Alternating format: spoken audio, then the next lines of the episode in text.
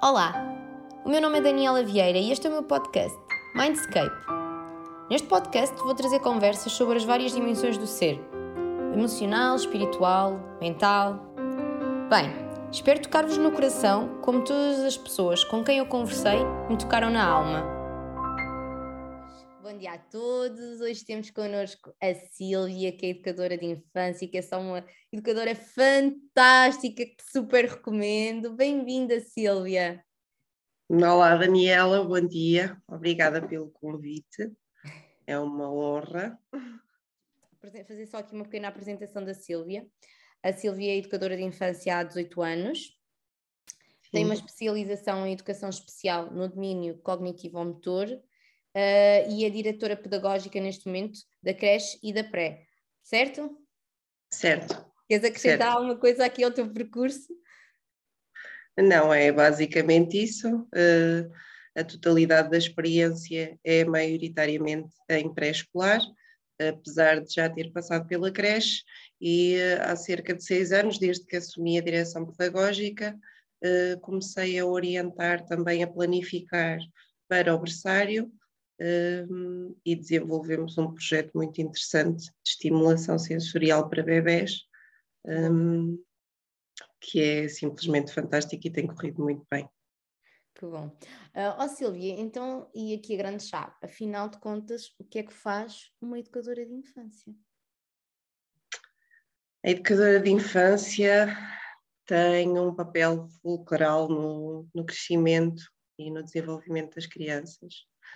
Uh, apesar de que eu acho que ainda hoje em dia é, a nossa profissão é um bocadinho desvalorizada, uh, ainda se toma muito o educador de infância como um cuidador, uh, mas vai muito para além do cuidar. Claro que os cuidados essenciais fazem parte do desenvolvimento da criança, a cesta, a alimentação, mas a estimulação em todas as áreas de desenvolvimento da criança eh, são, no fundo, o, o processo-chave.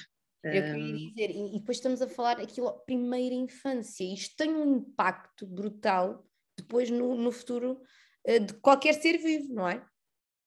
Sim, uh, não vamos começar aos seis anos e agora estás pronto para ir para a escola. Não, a etapa dos zero aos seis é mesmo crucial. Uhum. Uh, nós temos um, modelo orientador eh, que se chamam OCEP, são as Orientações Curriculares para a Educação Pré-Escolar, e que nos ajudam também a gerir a creche, visto que não há nada legislado para creche. Uhum. Um, essas orientações curriculares uh, são basicamente compostas pelas áreas do saber, que são uh, semelhantes às do primeiro ciclo, a matemática, o português, a educação física, as artes visuais, no fundo o é saber ser, saber fazer, é prepará-los ali de uma forma muito ligeirinha para o, para o, novo mundo que se avizinha depois aqui na transição para, para o primeiro ciclo, não é? Sim, sim, sim. Essas áreas, esses domínios são sempre, uh, ou devem estar sempre de mão dadas com o brincar.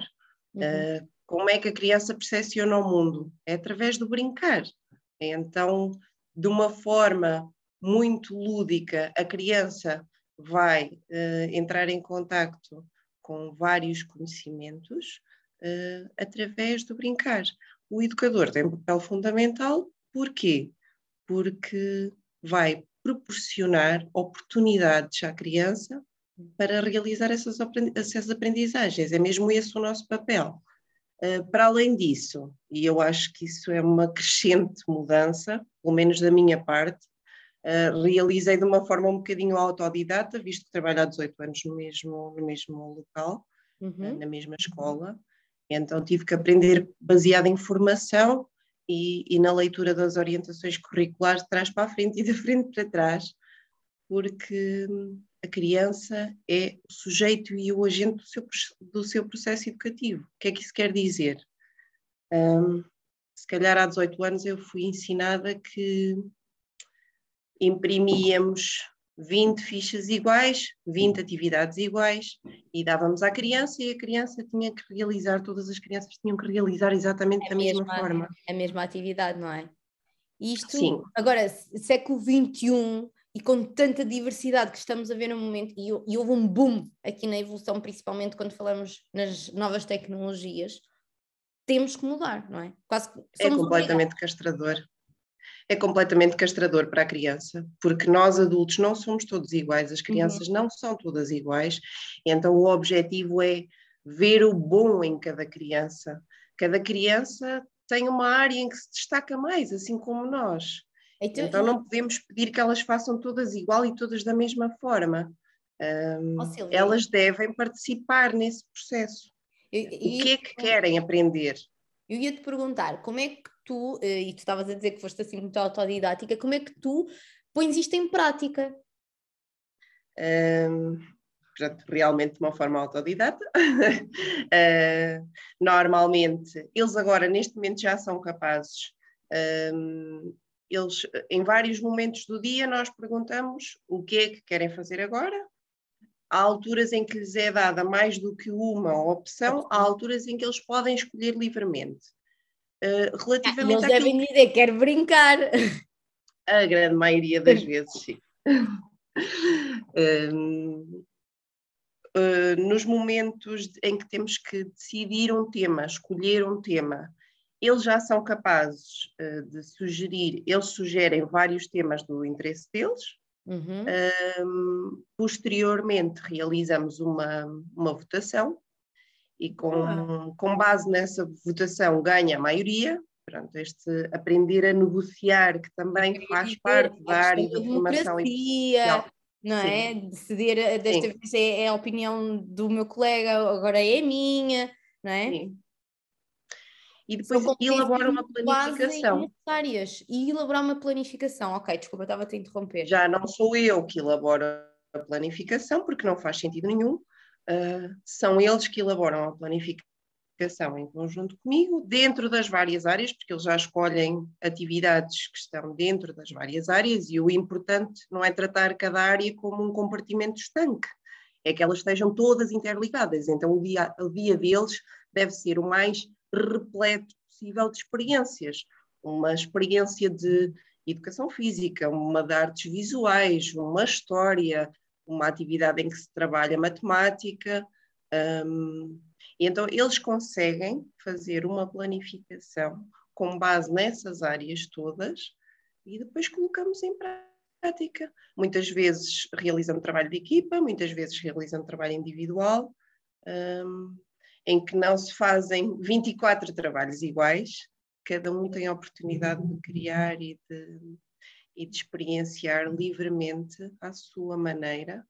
Um, ainda ontem, por acaso, foi interessante porque estavam, eles estavam a criar livremente os fatos de carnaval, já lá vai o tempo em que se escolhia 20 leões e 20 Sim. passarinhos e tinham que ir todos de igual, porque isso é completamente castrador para a criança, porque nós é que estamos a escolher o que queremos Eles. que ela leve vestido. Sim, nós estamos a limitá-los completamente, não é? Sim, sim, sim, sim. E então eles estavam a criar, eles estão a criar livremente o fato de carnaval deles com, com uma roupa que levaram de casa uh, e estavam uma mesa a criar livremente o fato com, com uma colega, outros quiseram ir comigo para o computador fazer pesquisa sobre, sobre o carnaval em diferentes países. Uh, levantavam-se e iam dançar um bocadinho de samba enquanto fazíamos a pesquisa, outros estavam a brincar e iam espreitar a pesquisa que estávamos a fazer, porque eles não têm todos o mesmo interesse. E o mesmo ritmo. E nós temos é? que permitir, sim, temos que permitir, no fundo, que isso seja fluido, que seja articulado, mas de uma forma globalizante e respeitando os interesses e as necessidades de cada um. Ó oh, Silvia, e estamos a falar aqui qual é um, aqui, uh, as idades? Uh, o pré-escolar, há, há, há, grupos que são compostos uh, por crianças todas da mesma idade, grupos homogéneos, no meu caso é um grupo heterogéneo, portanto é entre 3 e 6. Uh, tenho meninos condicionais que deviam ter ido para o primeiro ciclo, mas por opção dos pais, em conjunto ficaram com a escola, ficaram mais um ano no pré-escolar. Um, e então é, é, há quem não gosta, há educadoras que não gostam, se calhar há pais que não gostam. Eu acho muito gratificante ter um grupo heterogéneo. E, Sim, e é muito bom para todas as idades. Os mais novos estão a ser estimulados também pelos mais velhos. Mas depois também podemos ter o verso da moeda, de às vezes dizerem, ah, mas depois os mais velhos também estão ainda com, com a adquirir comportamentos dos mais pequenos, depois não é? Porque há sempre esta dúvida. Não, os mais velhos estão-se estão -se a tornar cada vez mais responsáveis, porque, porque eu sei, então eu quero ensinar, eu posso é ensinar, eu posso ajudar. Hum, acho que serve um bocadinho como modelo, como exemplo, mesmo que o adulto não fomente. Uhum. Uh, eles próprios querem, porque se sentem mais Já velhos. sentem ali outro Sim, com outro tipo de capacidades e de potencialidades que, que os mais novos ainda não têm, mas vão ter, obviamente. Que maravilha. Oh, oh Silvia, estavas a falar há bocadinho que vocês estavam a desenvolver um, um, um projeto para o berçário, não é? De, de estimulação. Sim. Muitas das vezes um, o que se ouve é, ah, eles são bebés, não é? O que é que eles vão fazer para a escola? Vão dormir! Eles não fazem mais nada, ficam ali sentados o dia todo. Mas não é bem assim, e ainda bem que esta mentalidade está a mudar. Não é nada assim. Não é nada assim. É, é um dos projetos que mais orgulho me dá. Uh, é, é, temos duas auxiliares excelentes no berçário, excelentes mesmo, até porque já não são. Uma delas tem quase idade para ser minha mãe e um, teve uma vontade de aprender, de pôr em prática. Uh, eu dei-lhes formação numa fase inicial, uhum. um, li. Uh, tentei ler, observar, dei-lhes formação e depois começámos a colocar em prática aos pouquinhos. Como é que o bebê percebe o mundo? É através dos sentidos. Então, se é através dos sentidos, todas as atividades têm que ser através de, dos cinco sentidos, têm que ser sensoriais. Um, e é só quem está lá e assiste, porque começamos inicialmente uh, Imagina, tens a Bárbara, não é? Imagina a Bárbara entra aos seis meses, mostramos-lhe uma fotografia dela e, e, perguntamos onde está a Bárbara e ela não vai ter reação. Uhum. Uh, passado um mês, ela daquele processo tem que ser realizado com os bebés, tem que ser realizado várias vezes. Exato. Consistência, não é? Ela, sim, ela vai começar a esticar o bracinho para a fotografia dela. E, um, e é realmente fantástico essa, esse envolvimento e essa evolução que eles começam a manifestar, porque eles eh, aos sete, oito meses já lhe damos o pincel para as mãos e damos-lhe liberdade para eles pintarem, uh, ou tinta nas mãos, e Sim. não há limites de espaço, uh, dá-se o tempo que a criança permite para o que a criança necessita para poder explorar. Um, e depois eh, muitas atividades através do cheiro, através tudo, através do toque, através do paladar. E, uh, ainda ontem me questionaram sobre uma, uma tinta comestível. Uh, disseram, ah, se, se, tem cheiro, era a tinta de gelatina, se tem cheiro e, e tem cor, a criança vai colocar na boca. Mas eles têm que perceber não é para comer. Não, o objetivo da tinta de gelatina e o facto de ser tinta de gelatina é mesmo esse, é ser sensorial completamente, permitir que a criança explore com a boca, com as mãos, com o cheiro. Um, é se vamos dar uma tinta normal, uh, a exploração vai ser unicamente através do tato. Exato, vamos estar aqui, uh, no fundo, a censurar todos os outros sentidos. E isso é, sim, sim. realmente é ir buscar, é sermos criativos, irmos buscar uh, recursos, sim. não é? Que bom, que bom, é mesmo maravilhoso. Afinal, eles não ficam só a dormir. Não, não, não ficam só a dormir. Eles fazem acolhimento, como nas outras salas, cantam todos o bom dia. Uh, e, e, os pais podem assistir, porque nós temos o, o privilégio de poder partilhar Uh, e eu, eu acho que isso é, é, é, muito importante, não é? Uh, haver esta um, parceria com quem está do outro lado, porque hum, principalmente nesta primeira fase é um aperto no coração, não é? Sim, sim, sim. E, e com, nesta altura uh, em que estamos perante as limitações do Covid. Estas plataformas realmente, e a plataforma que nós usamos, uh, se calhar porque já estamos habituadas a ela, uh, permite-nos manter próximo. os pais num contacto direto que não era permitido de outra forma e que os deixa um bocadinho mais tranquilos. Saber como estão, o que estão a fazer, visto que não podem entrar na escola. Sim. Eu, sem dúvida, eu, sinto-me nessa posição e, e acho que, é, que haver uma proximidade com a escola, com, com, com a creche, faz toda a diferença. Ó oh, Silvia, agora mudando um bocadinho aqui o tema, uh, como tu tens esta especialização em educação especial, um, com os mais pequeninos, como é que tu geres, como é que tu identificas este tipo de situações, quando há alguma dificuldade a nível de desenvolvimento? É assim, o que, mais, o que mais nos dizem as orientações curriculares é que cada um tem o seu tempo. Uhum. Uh, Mas nós sabemos que. Eles não têm que fazer as aquisições todas naquele nós, timing.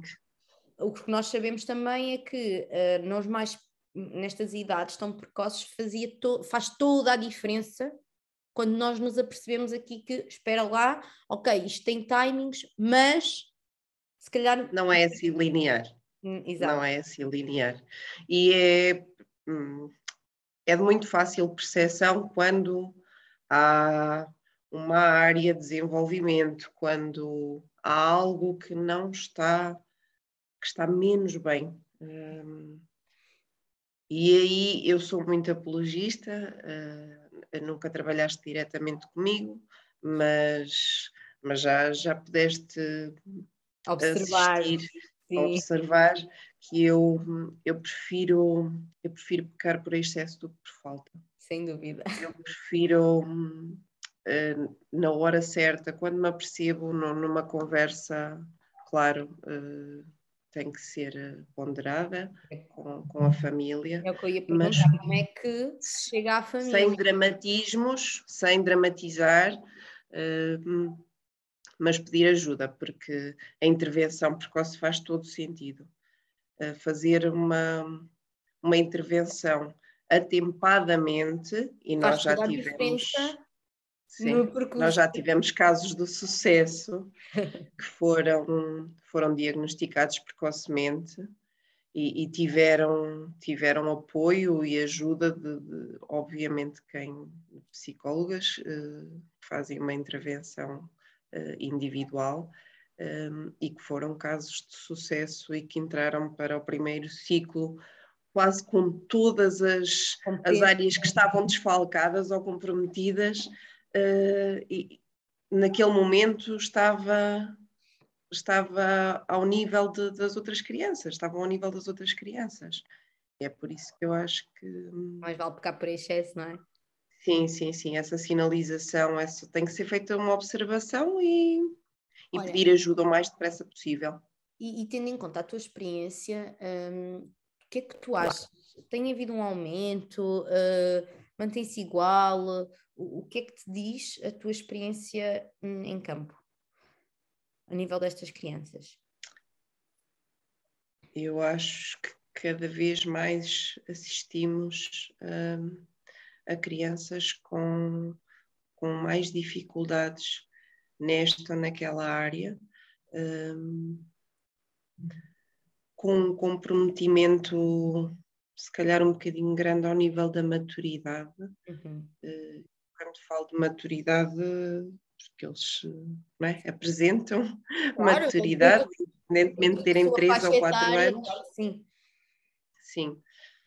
Uh, não sei se por uh, consequência da, da, nossa educação, de não os responsabilizarmos, de não os autonomizarmos, Uhum. Um, e, e, no e... fundo do, do, ritmo de vida que leva a nossa sociedade, não é? Sim. Porque às vezes Sim, é, eu, esta... eu não, tô, não lhe dou tanta autonomia, mas é porque não há tempo, tem que ser eu a vesti-lo, porque senão nós não chegamos a horas, eu não chego a horas, e é tudo aqui um efeito bola de neve. Que vem muito da, da uh, sim, que a uh... nos, nos cria. Muito esta correria, muito falta de tempo de qualidade para a família. Uh, eu costumo dizer aos pais: não precisamos de um dia inteiro, precisamos de meia hora, 30 minutos por dia, 20 minutos por dia para realizar uma brincadeira à escolha da criança, para fazer algo divertido, para se rirem. E que vai fazer a diferença naquele dia na criança, não é? Sim, sim, sim. Na criança e no adulto, certamente. Exatamente. Pois sim, porque isso depois tem os outros efeitos, não é? Uh, sim, sim. Para o lado dos pais, não é só para eles, não é? A autonomização e a responsabilização, eu creio que lá está, é, muitas vezes somos nós, adultos, queremos simplificar, porque se calhar para nós, se for um hábito, se for uma rotina, até simplifica, a criança já sabe de antemão, se tiver aquela tarefa para fazer, seja com três, com quatro ou com cinco, claro, estamos a, estamos a falar de tarefas simples, mas que a criança já consegue cumprir, colocar a mesa, é o que eu ia dizer, uh, a mesa, é? colocar a louça na máquina, uh, colocar a roupa suja no cesto, Apanhar o lixo está no chão. Sim, sim, sim. Estamos a falar de tarefas simples, mas que se forem norma, se forem regra, uh, e não estamos a sacrificar as crianças, muitas vezes nós é que queremos fazer tudo porque queremos que seja rápido. Lá está, porque estamos sempre com pressa. Uh, e depois, uh, para além disso, da questão da autonomia das crianças, estamos a incutir valores. Sim, sim. Porque faz toda a diferença quando nós temos depois já uma, uma criança um, mais velha, não é? Em que, uh, ok, não há problema nenhum, eu sujei a mesa e já estou, por exemplo, num quarto ano e vou ajudar a auxiliar a limpar a mesa. Sim. Mas isso é algo que também nós podemos trabalhar na escola. Uh, sujamos todos, agora vamos limpar todos. Uhum. Uh, fizemos chuva com, com jornal rasgámos pedaços de jornal, brincámos com a chuva, dramatizamos a chuva, mimámos o, o, o, dia como se estivesse a chover e agora temos todos que recolher a chuva, porque não vai uh, auxiliar limpar tudo sozinha. Sim. Um... E, eles aderem bem quando é, ok, agora vamos todos Sim, limpar. sim, sim, sim, sim, eles gostam muito. Aliás, tomara eles... Uh, agora não, mas normalmente a auxiliar terminava de limpar a sala e pedia colaboração no final para colocar tudo no sítio. E era, era basicamente criava-se sempre discussão porque todos querem ir. Eles todos os dias ajudam a colocar as mesas, que eu acho que é muito importante. Uh, a colega dos serviços gerais pergunta quem é que quer ajudar um, e vai buscar dois ou três meninos a cada sala para poderem ajudar na, na colocação das mesas. Eu Isso. acho. Magnífico, não é? Estamos aqui, trabalha-se tanta coisa com uma simples atividade. Sim, sim, sim. E que para eles podiam, mas para eles é divertido, eles gostam mesmo. E estão a, adquirir valores uh, e a interiorizar valores sem se sem ser forçado e Exato. sem que eles se apercebam. Era o que tu dizias, o ser flexível. Ok, estamos a procurar as máscaras, estamos a fazer uma pesquisa, vamos fazer uma pausa para dançar. Ou tu sim. estás a brincar, mas chama-te a atenção para vir ao computador ver o que é que se está a passar deste sim, lado. Sim, sim. É tão bom. Ó oh, Sílvia, é. enquanto educadora, o que é que te, que é que te enche assim o coração? é, é sem dúvida, para mim, claro, sou suspeita, o trabalho mais gratificante que se pode ter. É uma felicidade diária, uma felicidade constante. Se não quisermos castrar as emoções deles e aquilo que eles são enquanto crianças, uhum. é, é poder entrar no mundo deles todos os dias e deixar um bocadinho que a nossa criança interior venha de cima. Um, poder permitir que sejam eles e poder permitir que sejamos nós, aceitá-los como eles são. Sejam genuínos, um, não é? Não, não, não, não estarmos a condicionar com a nossa verdade. Sim, assim devíamos ser nós todos os dias. É verdade. É verdade. E esperemos que, que seja esta a mentalidade que venha daí para a frente. Pelo menos fazemos por isso. Sim, deixá-los correr, deixá-los gritar, deixá-los conversar. Isso é ser criança. Mesmo a questão, e tu tocaste aqui no ponto das emoções, o ok, não tem mal chorar. É suposto nós sentirmos tristeza. É, é suposto, faz parte. É, faz parte. Ah, não, tu és um menino, tu não choras. Não, estás triste e está tudo bem. Porquê é que estás triste? Queres dizer porquê é que estás triste? Queres partilhar com os meninos? Eu própria, quando estou triste, às vezes quando, quando realizamos uma. fazemos uh, várias vezes por semana meditações ou, ou ecoamos mantras e eu choro facilmente e eles olham para mim e eu digo não estou triste, estou feliz, estou só a chorar de alegria. Porque... E eles perceberem esta diferença também, não é? Percebem, percebem. Eu às vezes esqueço-me da idade que eles têm e digo, vá, agora vamos retornar ao nosso centro. E olhei para eles e eles e disse: Vocês sabem o que é que isso quer dizer? E eles olharam para mim e disseram: Sabemos. E colocaram as mãos no coração. E, é, é maravilhoso. É, é, uma profissão maravilhosa. Um... Só quem queira fazê-la com amor. É só dar amor. Eu ontem, por acaso, via um, a tua partilha sobre os mantras e isso realmente faz toda a diferença incutir isto na nossa educação.